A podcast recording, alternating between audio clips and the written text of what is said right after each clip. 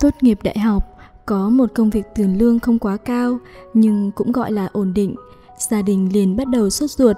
Ban đầu mẹ sẽ nhẹ nhàng hỏi khéo tôi, ở chỗ làm có người nào để ý con không? Sau đó bí mật liên hệ với mấy đứa bạn thân để hỏi thăm chuyện tình cảm của tôi. Qua một hai năm, người trong nhà bắt đầu sắp xếp chuyện làm mai, xem mắt. Đương sự là tôi vẫn còn cảm thấy một mình tự do tự tại, nhưng trong mắt trưởng bối, con cái chỉ có thể gọi là ổn định khi có gia đình riêng của mình. 24, 25 tuổi, hẹn hò, kết hôn, mua nhà, sinh con đẻ cái, đấy mới chính là lộ trình bình thường của một cô gái bình thường. Mời các bạn lắng nghe radio số 101. Nếu một ngày tôi kết hôn, nhất định phải là vì tình yêu. Mấy hôm trước, trên mạng xã hội nhìn thấy một bài post của một người đàn ông 36 tuổi bị cả nhà thúc giục chuyện kết hôn. Người đó viết Lúc cả nhà đề cập tới chuyện kết hôn, tôi đều phải tìm lý do mà trốn ra ngoài một hồi. Thế nhưng bản thân tôi cũng biết đã đến tuổi này rồi, dù sao cũng phải kết hôn, đời người cũng đâu còn bao nhiêu mà kéo dài. Tôi nhịn không được, mở mục bình luận ra xem, liền nhìn thấy rất nhiều người mang tâm trạng hoang mang giống như tôi. Bọn họ có người mới hai mấy, có người đã ngoài 30, đều vì tuổi ngày một lớn mà bắt đầu lo lắng về vấn đề hôn nhân. Nam giới vẫn còn khá thoải mái, đối với vấn đề này, nữ giới thường cảm thấy ngột ngạt hơn nhiều. Tuy rằng xã hội ngày một tiến bộ, tư tưởng của người lớn cũng thoải mái hơn nhiều, nhưng qua 25 tuổi mà vẫn chưa có được sự ổn định trong mắt trưởng bối thì chính là quả bom để trong nhà, bất cứ lúc nào cũng có thể bất ngờ phát nổ.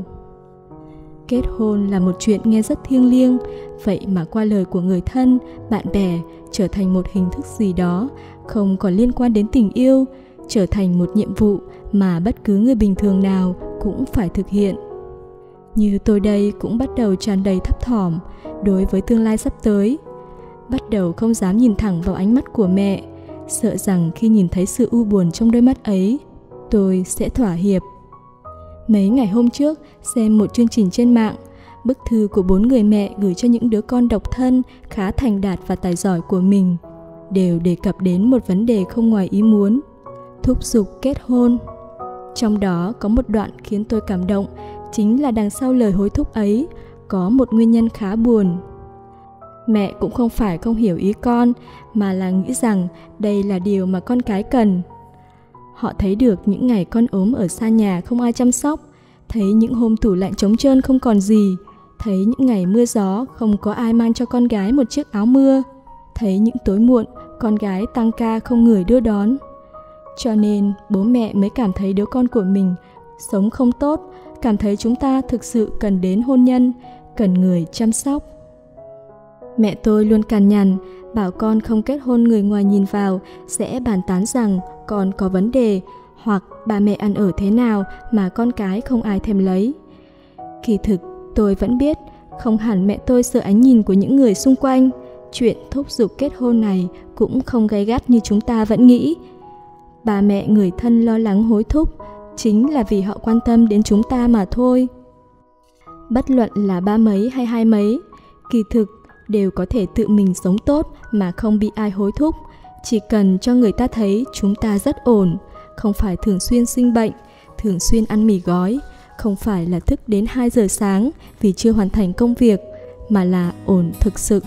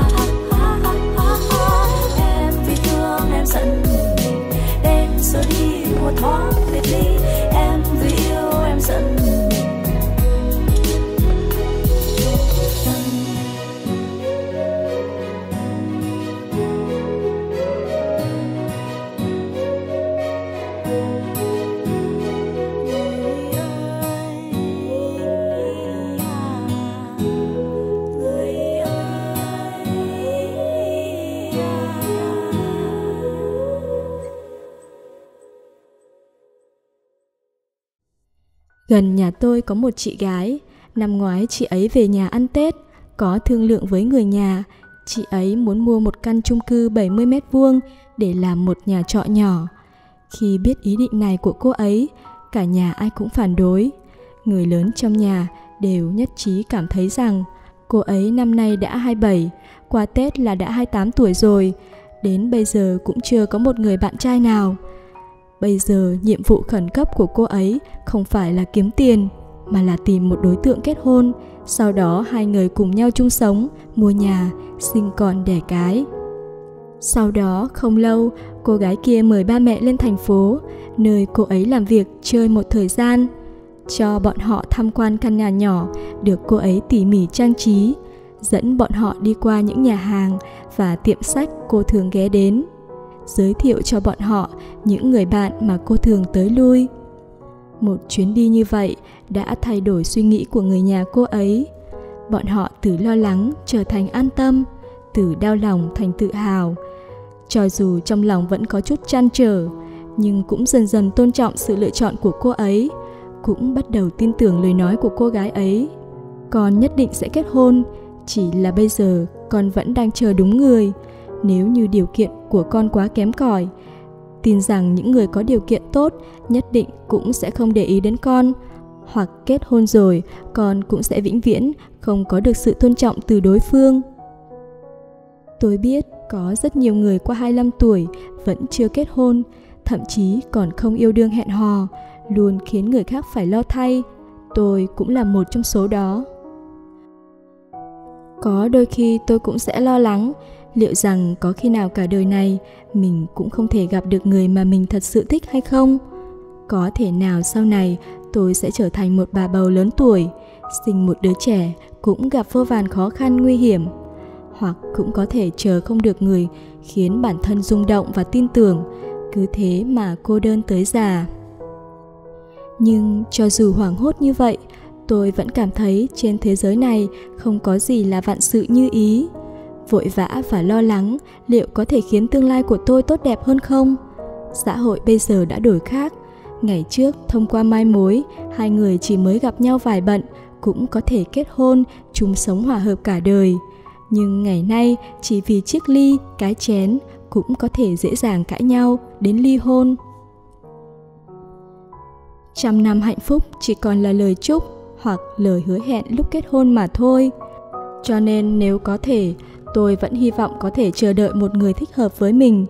Tôi nguyện ý dẫn anh ấy về gặp ba mẹ, bạn bè của tôi, cùng anh ấy đi đến những nơi chưa từng đến. Nhưng nếu như người như vậy vẫn luôn chậm chạp, không chịu xuất hiện trong sinh mệnh này, tôi cũng nguyện ý một mình đi ngắm sông, ngắm núi, nhìn ngắm cả thế giới này. Người lựa chọn như vậy là tôi, kiên định đến cuối cùng cũng sẽ là tôi.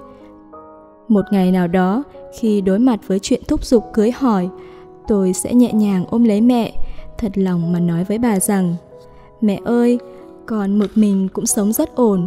Nếu như có một ngày con muốn kết hôn thì nhất định là vì tình yêu.